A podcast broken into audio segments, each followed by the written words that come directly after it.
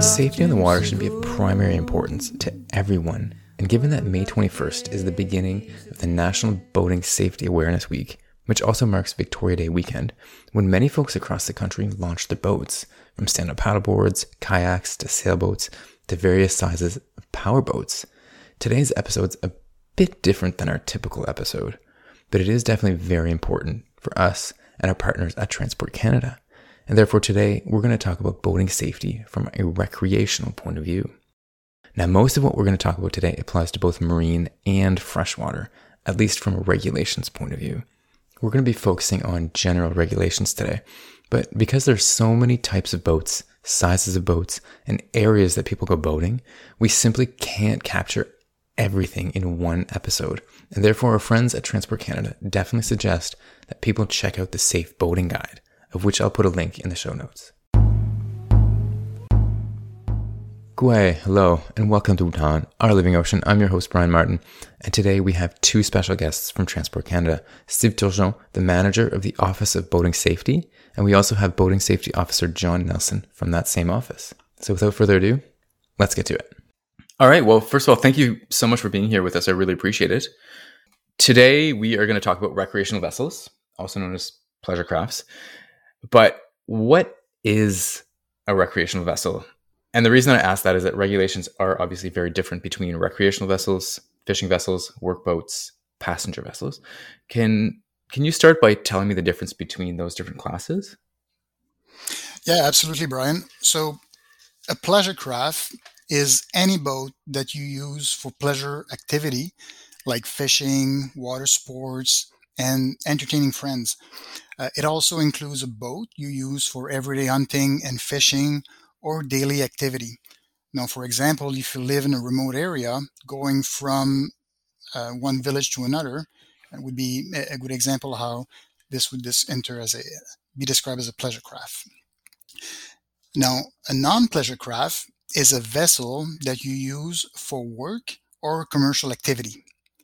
Now, for example, when passengers pay to be on board, that would be considered a non-pleasure craft. When people are on board as part of their job, other than the crew, that also falls under that category. When operators of the vessel use it to provide a service, and when vessel is operated by a government, whether provincial or federal. So these would all they're all example of you know a, a pleasure craft that would be considered a non-pleasure craft. Perfect. Yeah, and and, and again, like I, I just want to stress the point there that as you mentioned, anybody that's charging people to be on their vessel, even if it is for pleasure, automatically makes it a commercial operation. And there is special equipment needed on board and specialized training that the captain staff would need to have as well. That's right, because when you when your your pleasure craft no longer falls under that it falls under that non-pleasure craft category, you must met the requirement for non-pleasure craft at any time you use your pleasure craft for non-pleasure activities. Perfect. And again, because we're going to talk on touch on law enforcement a little bit later, can you tell me a little bit about the roles between Transport Canada, the Coast Guard, versus other enforcement such as the RCMP when it comes to marine safety? Yeah, absolutely. So, uh, first of all, like the Office of Boating Safety is responsible for overseeing regulation, standard, and policy, enforcement, and technical services for recreational vessel. Now, we encourage safe boating practices and compliance with regulation. So this is done through management of the vessel operation restriction and the pleasure craft licensing regulatory program, providing training to law enforcement agency when requested. Uh, we promote boating safety. Uh, in addition, the boating safety contribution program supports boating safety education. And so if, if anyone is interested in the, uh, the contribution program support, you can contact the Office of Boating Safety uh, and I'll provide the uh, or contact information at the end of the uh, the podcast. Um, you know, as for Transport Canada in general and the Coast Guard and the law enforcement, so Transport Canada, uh, our top priority is to help keep border and seafarers safe in Canada while protecting our coast. Uh, we develop and implement policy and regulations and administer the Canada Shipping Act 2001. Uh, we oversee both recreational and commercial vessel safety and we partner with other federal government departments and agencies to improve Canada's marine safety and security system. And as for the Coast Guard, so they're a special operating agency within the fishery and ocean Canada. Uh, they work to ensure the safety of mariners in Canadian water and protect Canada's marine environment. Now, we partner with the Canadian Coast Guard to deliver prevention-based information and education program designated to be delivered for recreational boater. Now, this would be our pleasure craft courtesy check program. Now, as for law enforcement uh, agency, so we work together to strengthen our relationship with with our enforcement partner by providing regulatory-based training to increase the awareness of enforcement officers' authorities and powers when they're conducting their marine enforcement activity. Okay, let's talk about what people need to have before they even think of going out on the water. And the first thing that I can think of is pleasure craft operator card. Um, who needs when to operate a vessel? Yes, proof of competency. Going out on the water requires basic boating safety knowledge and a good understanding of the rules of the road for Canadian waterways. That's why in Canada, everyone who operates a motorized pleasure craft must carry proof of competency on board. This includes all types of motorized boats, no matter their size or horsepower of the engine, and this includes small boats with electric motors. There are a variety of documents that may serve as proof of competency. A pleasure craft operator card, or PCOC, a certificate from a Canadian boating safety course completed before 8, April 1st, 1999. That's when the current regulations came into effect. A professional marine certificate or equivalent from the list of certificates of competency as listed from our website. A completed rental boat safety checklist, good for only a rental period if the boat is rented. For visitors to Canada, an operator card or other document that meets the requirements of his or her home state or country. Now, there are uh, horsepower restrictions for youth. In addition to the requirement to carry a document serving as proof of competency, boat operators under the age of 16 must also comply with other requirements. Restrictions are imposed on horsepower or kilowatt capacity of the motor of the boat they wish to operate. So that means youth under the age of 12 with no direct supervision may only operate a boat with a motor of up to 10 horsepower or 7.5 kilowatts. Youth aged 12 to 15 with no direct supervision may only operate a boat with a motor of up to 40 horsepower or 30 kilowatts. Youth under the age of 16, regardless of supervision, may not operate a personal watercraft. That's a PWC or jet ski or Sea-Doo. And direct supervision means a person 16 years of age or older is in the boat and directly supervising the operator. Right. Remember, um, youth must also carry proof of competency to operate any motorized boat, supervised or not. All ages need one of these then, whether it's grandpa or my daughters, they need pleasure craft operator card. Is that correct? When you're operating a motorized boat over 10 horsepower, over 10, over 10 horsepower. Okay. So if I've got a canoe and I'm paddling my canoe, do I need one for that? You don't need one, but you know, given that uh, boating safety courses are essential, if you're going out in the water with other motorized craft, it's always good to have that boating safety knowledge. And I guess same thing would go with a, a small sailboat that doesn't actually have a motor, like a Hobie Cat or a Laser or something. So you don't need it, but best to have it. So where can I get one of these Pleasurecraft operator cards? I think they're about 50 bucks. Yeah, boaters who do not already have one of the other documents accepted as proof of competency must obtain a PCOC, the Pleasurecraft operator card. You can do this by passing a boating safety test. Usually the test is taken at the end of the boating safety course. All the boating safety courses and tests leading to the issuance of a PCOC are delivered by course providers uh, accredited by Transport Canada. And you can view this list of accredited course providers online on our website. All the fees for test and card services are established by the course providers. Services and fees vary among the course providers, but the Government of Canada does not collect or receive any fees for the boating safety courses tests or cards. And the best way to prepare and pass the boating safety test is by taking a boating safety course from an accredited course provider. These courses are available in classroom and online. By taking a boating safety course, you'll learn about your responsibilities as a boat operator, how to get your boat, your guests, and yourself prepared before you leave the dock, the importance of making sure all the right boating safety equipment is on board and is in good working order, and how to prevent unsafe situations once underway, and how to share the waterways with others, including larger and less maneuverable commercial vessels, and what to do in emergency. Whether you learn best in a classroom style setting with lots of student interaction or prefer to learn at your own pace in an online environment, the information acquired in a boating safety course will help keep you and your guests safe while you're out on the water. And these are good for life, I'm pretty sure. Um, but I think most of the online providers will allow you to revisit that that course without necessarily taking the test again, and that would be free of charge, I think.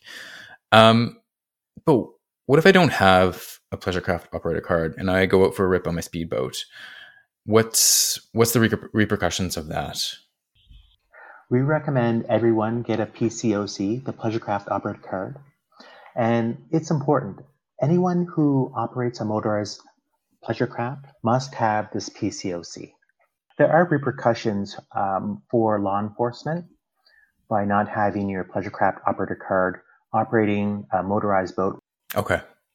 So b- beyond the pleasure craft operator card, what else do I need? Do I need to have insurance on my vessel, registration, licensing? What what else do I need for for the vessel itself? Yeah, I can speak to that. So so Transport Canada, we don't regulate or require proof of insurance for licensing pleasure craft. Now, right. We recommend that if you are a recreational boat owner, that you contact your insurance provider to ensure that your property is insured.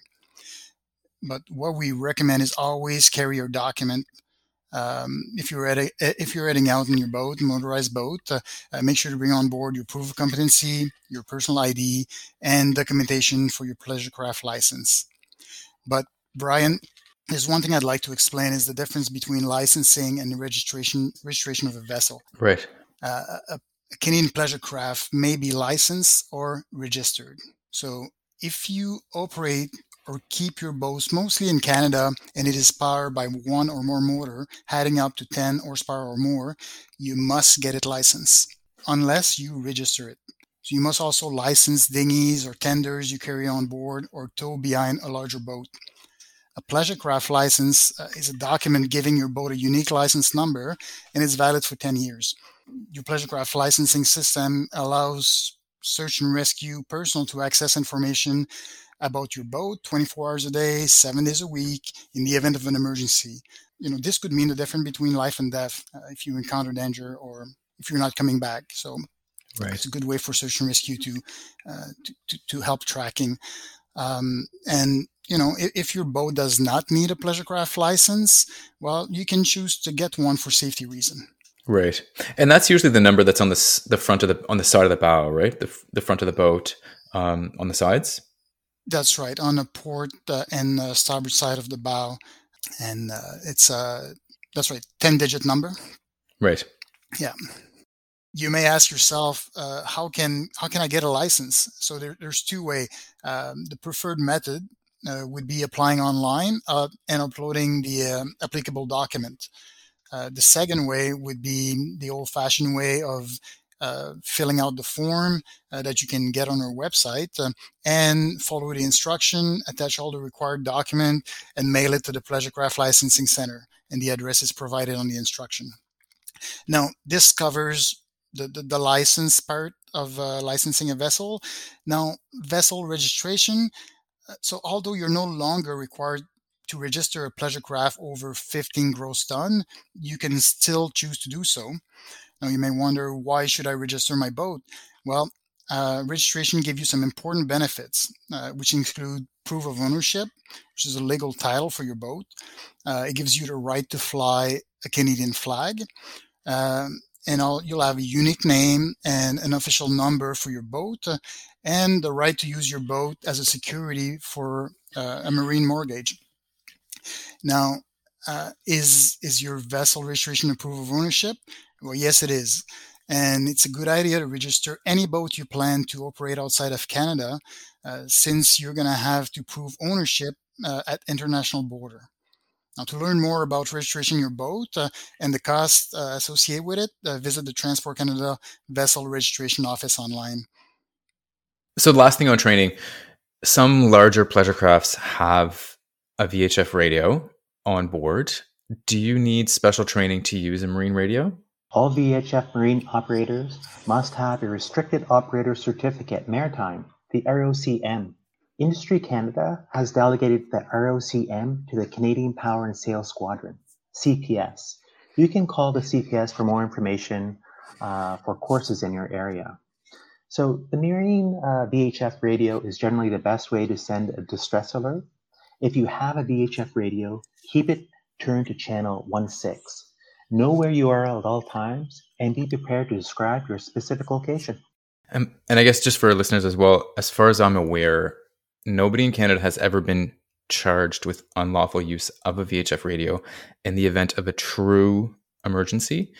Um, and although it is in your boat, at least one person should have training, but everyone should know how to use it. So, a quick recap everybody using a motor needs to have a Pleasurecraft operator card or equivalent, and all boats with a motor greater than 9.9 horsepower must be licensed or registered. And anyone using a marine VHF radio also needs proper training and a certificate. These radios are incredibly useful. We didn't talk about first aid or domestic vessel safety training, as these are not required for a pleasure craft, but are certainly a good idea to have. So we're all trained up. We know where we're going. What should we bring with us? Let's start with, say, a paddleboard or a kayak, a canoe, and work up to a small powerboat less than six meters um, or 20 feet. A lot of preparation should go into getting ready for the boating season. Our top priority is to keep boaters safe so we want to ensure they have the proper safety equipment and properly fitting life jacket or PFD. About 90% of people who drown in recreational boating incidents are not wearing a life jacket or PFD. Even if you have one on board, conditions like rough winds, waves, and cold water can make it very hard, if not impossible, to find and put it on. Worse yet, if you unexpectedly fall into the water, the boat with your life jacket or PFD on board could be too far away to reach. In addition, you must have the right equipment on board. If something goes wrong on the water, you'll be much better prepared to deal with it if you have the right equipment on board, if it's in good working order, and everybody can find it and use it.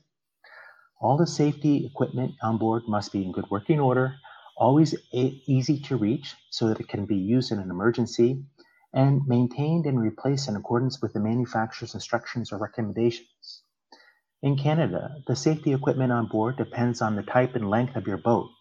You can find the length of your boat by reading the manufacturer's product information or by measuring yourself from the front outside surface of the hull shell to the back outside surface of the hull shell, bow to stern. You may consult the Safe Boating Guide to get more specific information on the type of equipment required, or simply give the Office of Boating Safety a call or give us an email by visiting our website. Remember, the best protection you can give yourself on the water is to always wear your life jacket or PFD. Yeah, and if I can add to that, Brian, like the Safe Boating Guide is a great tool here. Um, you can, it's available on our website. You can download it as a PDF, and it has a chart of all the, the, the safety equipment that you are required to have um, by law, uh, depending on what type of boat you have, what what size boat you have, whether it's um, uh, personal appliance, uh, life-saving appliances, visual signal, safety equipment, navigation equipment, firefighting equipment. So it's it's all in the um, it, it's all in the uh, the safe boating guide. So we encourage everyone that has any question about safety equipment to to have a look in the in the uh, safe boating guide or or contact us for clarification. My dad used to make us jump in the water with our shoes and all our clothes on at the beginning of each season to remind us how hard it actually was to swim with all your clothes on in perfect condition, let alone the ideal less than ideal conditions. So again, just please wear your life jackets. Um, and I'm going to mention a couple of really quick ones that people don't necessarily think of, but a whistle Fox 40 usually has them. Clip it to your vest. It can save your life if you fall overboard. People can't necessarily see you. At least they will hear you. Now, there are two things that I didn't mention during the interview, especially for those that may be in busier areas, including shipping lanes near the Canso Strait or anywhere that there's a ferry traffic. And that would be the addition of a radar reflector. All the larger vessels use radar systems to help them see other boats. Unfortunately, small wooden and fiberglass boats don't tend to reflect the signal very well, meaning that if there's an issue with visibility and you're broken down or even anchored, they won't see you.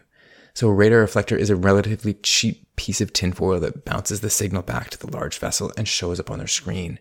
The next step up would be an automated identification system, better known as an AIS. And these are a bit more expensive, 400 plus dollars, but they will send a GPS signal to satellites and other boats will know exactly where you are and you will know where they are as well. It'll show up on yours and their screens. And the AIS also makes it much easier to send out an SOS at the press of a button. These are getting much more affordable as well. And then the other the other really funny thing is that I only started to think about when I started boating with people that were bigger than me, which is pretty much everyone. And that's a reboarding device. So either a ladder or a rope fashion so that you can step up because it can be really, really hard to get someone back into the boat without it. Um, but again, as these as these folks just said, the uh, safe boating guide will tell you exactly what you need for your length of boat, um, whether that's fire extinguishers and throw ropes, um, communication devices, et cetera, et cetera. That's right. And the, the reboarding device would have to be for boats with freeboard of 0.5 meters. Exactly. More. Yeah. So, yeah. And the safe boating guide has all the information. So it's, it's a great tool. And 0.5 meters isn't very much. Like there's not a lot of boats that are under 0.5 that um, that someone could easily get into, right?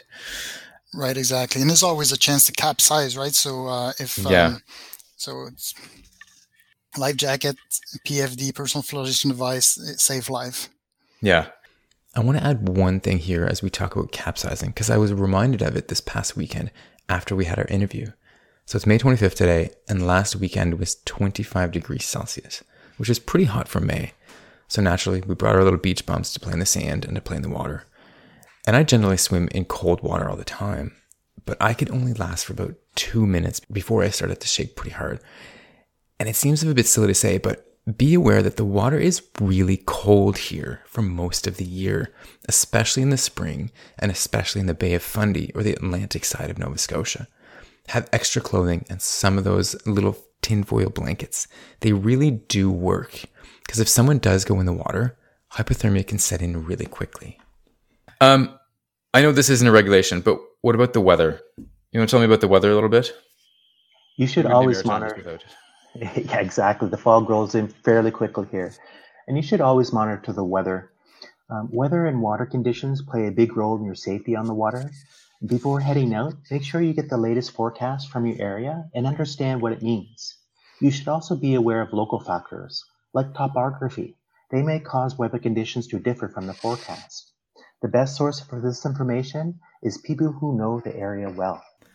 So the the other thing before you get out on the water that is not a regulation, please have a knowledge of the area or have someone with you that is knowledgeable of that particular water body. There might be currents, tides, submerged rocks. Know where you're going and leave a trip plan with someone on shore so that they know when to expect you home. Steve, do you want to add to that? Yeah, absolutely. This is this is so important, Brian. Uh, being prepared means more than having your boat and equipment in good working orders. Uh, you should also check the nautical chart for overhead obstacle, bridges, and underwater cable in your boating area. Uh, read nautical chart with publication like sailing direction, looking at tides, um, you know, slack water, uh, high tides, in the direction of the water flow stay away from swimming area, uh, even with canoes and, and kayaks, and those can, can injure swimmer. Definitely. Um, you know, avoid boating too close to shore, uh, and these are all good. But you know, one key point here is make a make and file a sail plan. Right. Now, a sail plan um, includes the route you plan to travel and describes your boat. Uh, no matter what you no matter what you call them, whether it's like a, trip or float plan, uh, some some people may use different term. Um, you should file one before heading out, even if it's just for an hour or two. You know, file your sail plan with someone you trust and tell them to contact the Rescue Coordination Center if you're late. you know, um, you'll find their number in the uh, in the safe boating guide.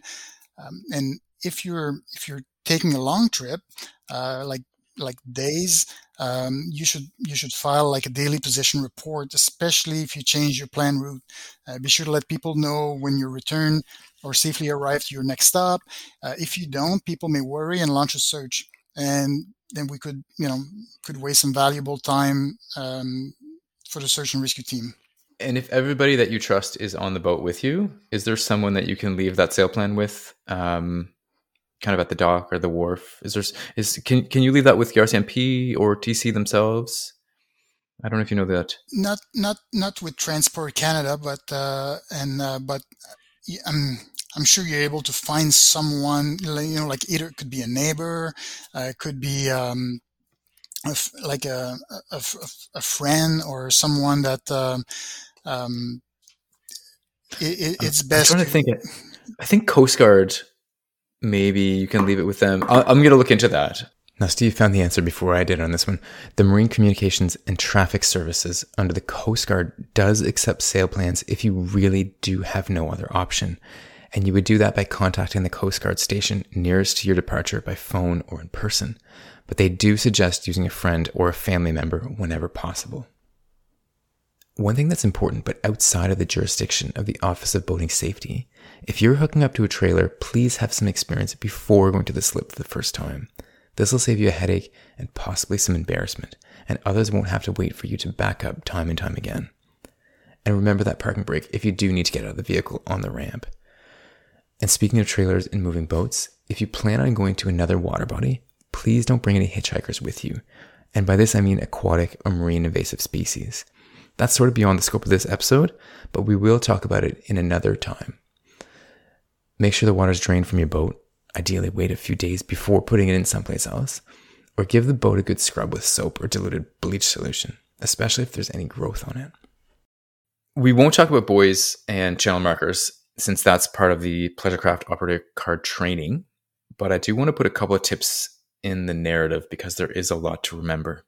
Yeah, no, absolutely. Yeah, go ahead. Uh, go ahead, Brian. Okay, here we go really quickly. The one that many people do know is red right return. Keep the red channel marker buoy on your right hand side while returning to shore or while moving upstream. This also means that the green buoy should be on your left. This will keep you from running aground because you'll stay in the channel. And speaking of left and right, port and starboard, the port side of your boat is on your left hand side if you're in the boat looking forward. The tip here is that port and left both have four letters.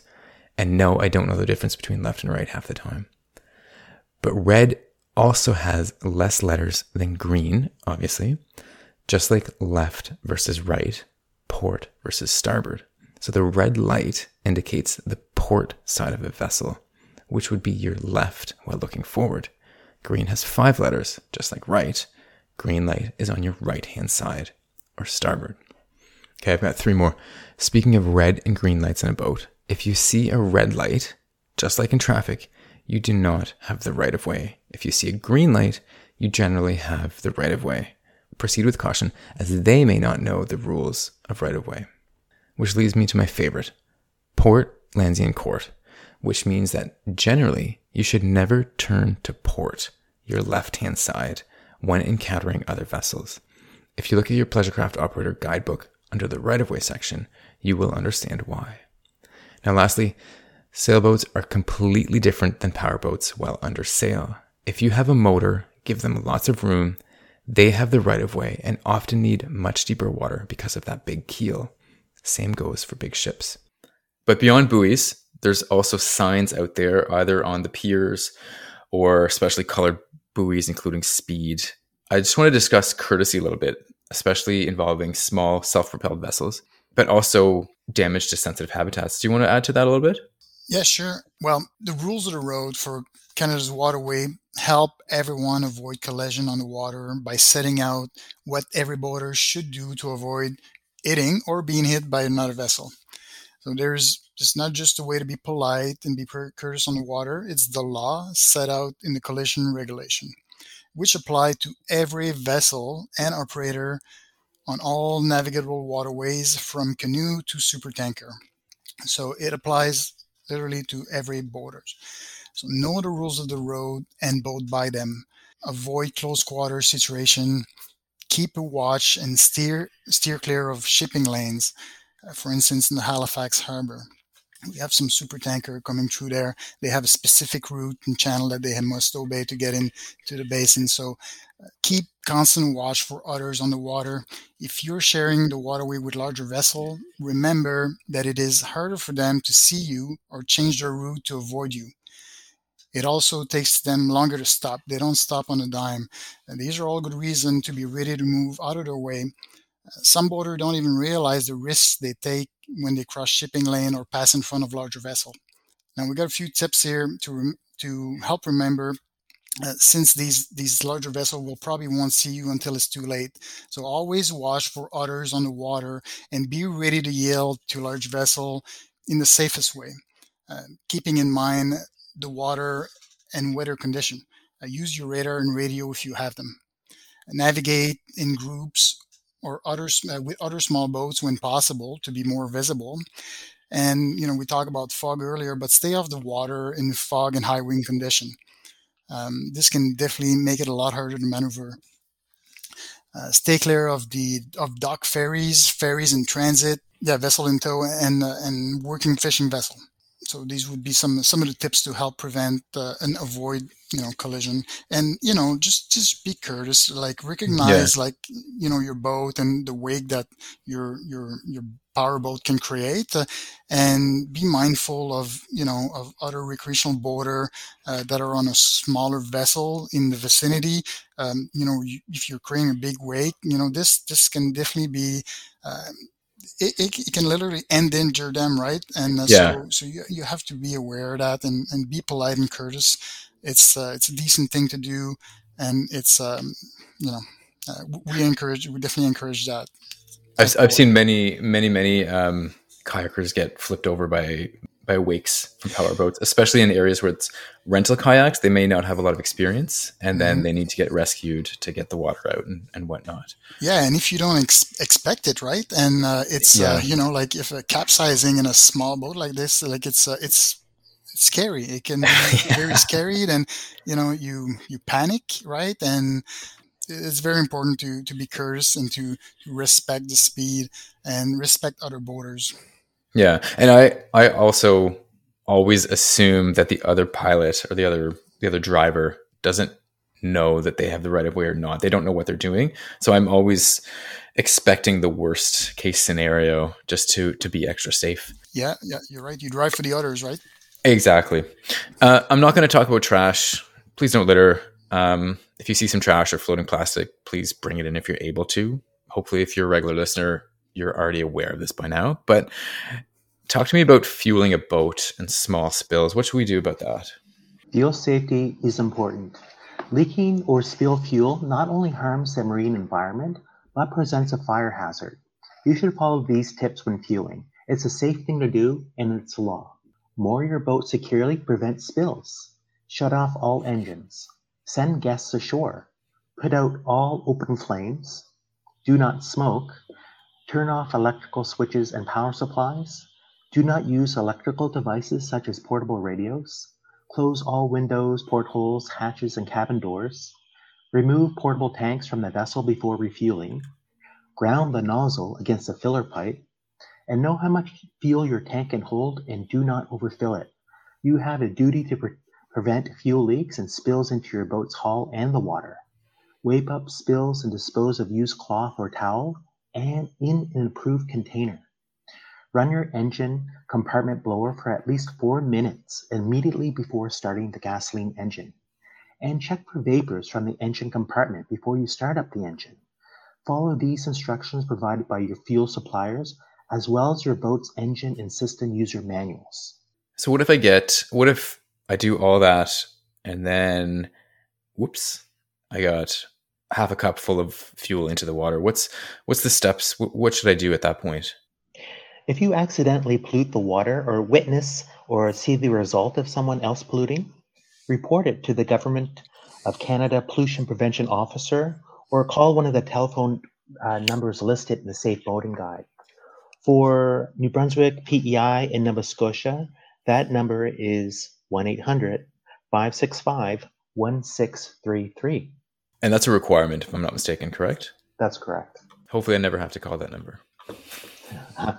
And you should you should also have the if you're fueling your boat while you're in the water, you should have some some safety equipment to be to be able to to absorb like some uh, the absorbent pad to absorb any any fuel that's been um, discarded over the side just to help uh, preventing. I guess ideally, speed boots, speed boots, speed boats can, um, if they can come out of the water, then you would refuel them away from the water at that case, and then at least it's not moving around and whatnot. Um, just like on the road, accidents do happen, and just like on the road, some people do drink and ride, or they cruise with booze. Tell me a little bit about alcohol or drug use on a vessel, or some other of the infractions. Yes, I'm sure, I can speak to that. Uh, boating under the influence of alcohol or drug is illegal. Uh, it is also a danger to yourself and others. Uh, you should contact your local law enforcement if you witness drinking while boating. Now, staying sober is your responsibility.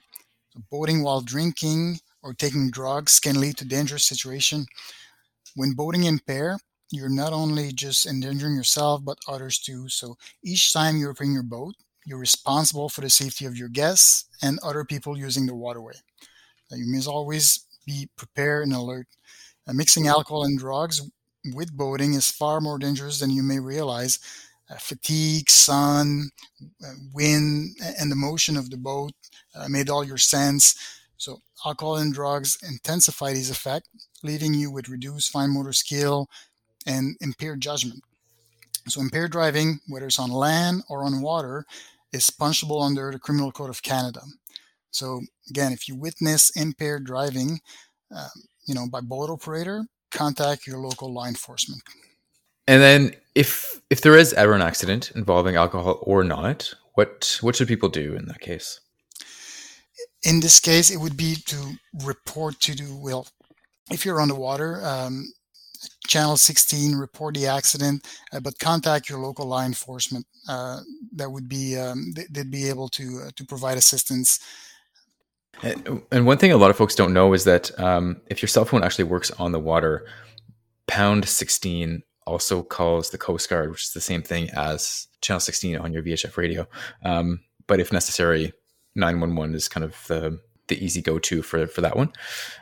That's and if anybody doesn't have um, if your phone doesn't work or they don't have a VHF, you can get satellite devices like a spot system or an inReach that uses satellite to connect to emergency services um, or whatnot. So as you as you mentioned, um, file a report, take some picture pictures if you can, and then contact the the, the appropriate authorities. Um, if anybody wants more information on this or any of this that we've talked about, who can they contact or where can they get more information for this? Well, the Safe Boating Guide has uh, has all the um, has all the information, uh, contact information, phone number. So depending what area you're in in Canada, um, you know, refer to the Safe Boating Guide. Uh, the, um, the contact number are all there. Perfect.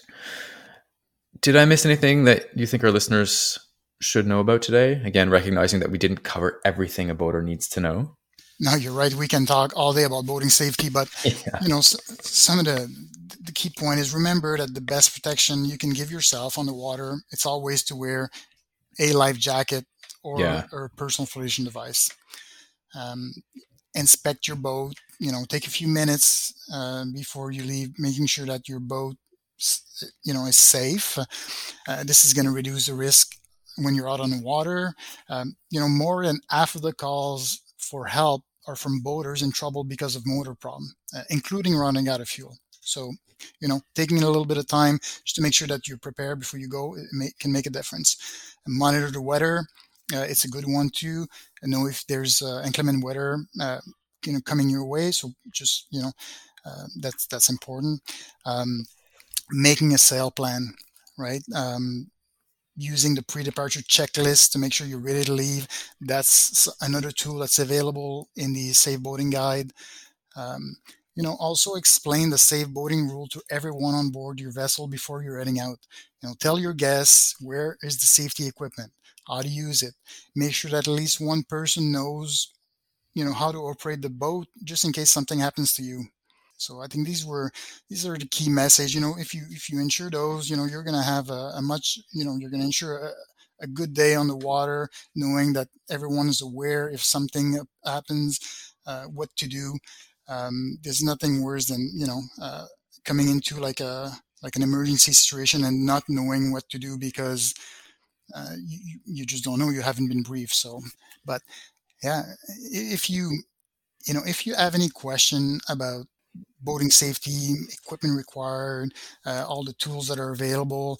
Uh, you can give us a call for the atlantic region uh, the office of boating safety number is 1 800 230 3693 or you can send us an email. It will be or one of our officers will be happy to reply back uh, with the with the answer. Our email address is obs dash atl dash bsn at tc.gc.ca that's that's great and and I, I really love that last that uh, that last point that you made that at least somebody else on the vessel should know what to do in an emergency, how to pilot the boat. Um, because if if you as the pilot or the captain goes overboard, gets injured, has a heart attack, anything, um, at least someone can get you back to shore safely or call for safety. Um, that's, that's right. Steve and John, thank you so much. I really, really appreciate your time today. Thank you. Oh, thank you, Brian. Thank you for having us. You're you're very welcome. Well, there we have it. That concludes our episode for today. If you have questions or you want more information about boating safety or any other ocean related topic, please feel free to contact me. In the meantime, wear your PFD, be safe, and have fun out there. Until next time, Walalio. Injured well,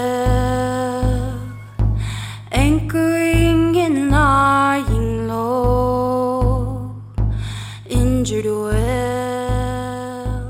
Executive producers for the Wutan Our Living Ocean series are Roger Hunka and Vanessa Mitchell, with the episodes produced by the Maritime Aboriginal Peoples Council. Narrative and editing by your host, Brian Martin. Today's special guests were Steve Turgeon and John Nelson from Transport Canada's Office of Boating Safety. The song Broken Reed in English, written by George Edward Chevery, performed by Clolan Johnson, translated and performed in Mi'kmaq by Elder Catherine Sorby. Production support provided by the Government of Canada, specifically Transport Canada's Indigenous and Local Communities Engagement and Partnership Program, through Canada's Ocean Protection Plan. All rights reserved. It's a healthy wind coming to heal your water world. Injured well,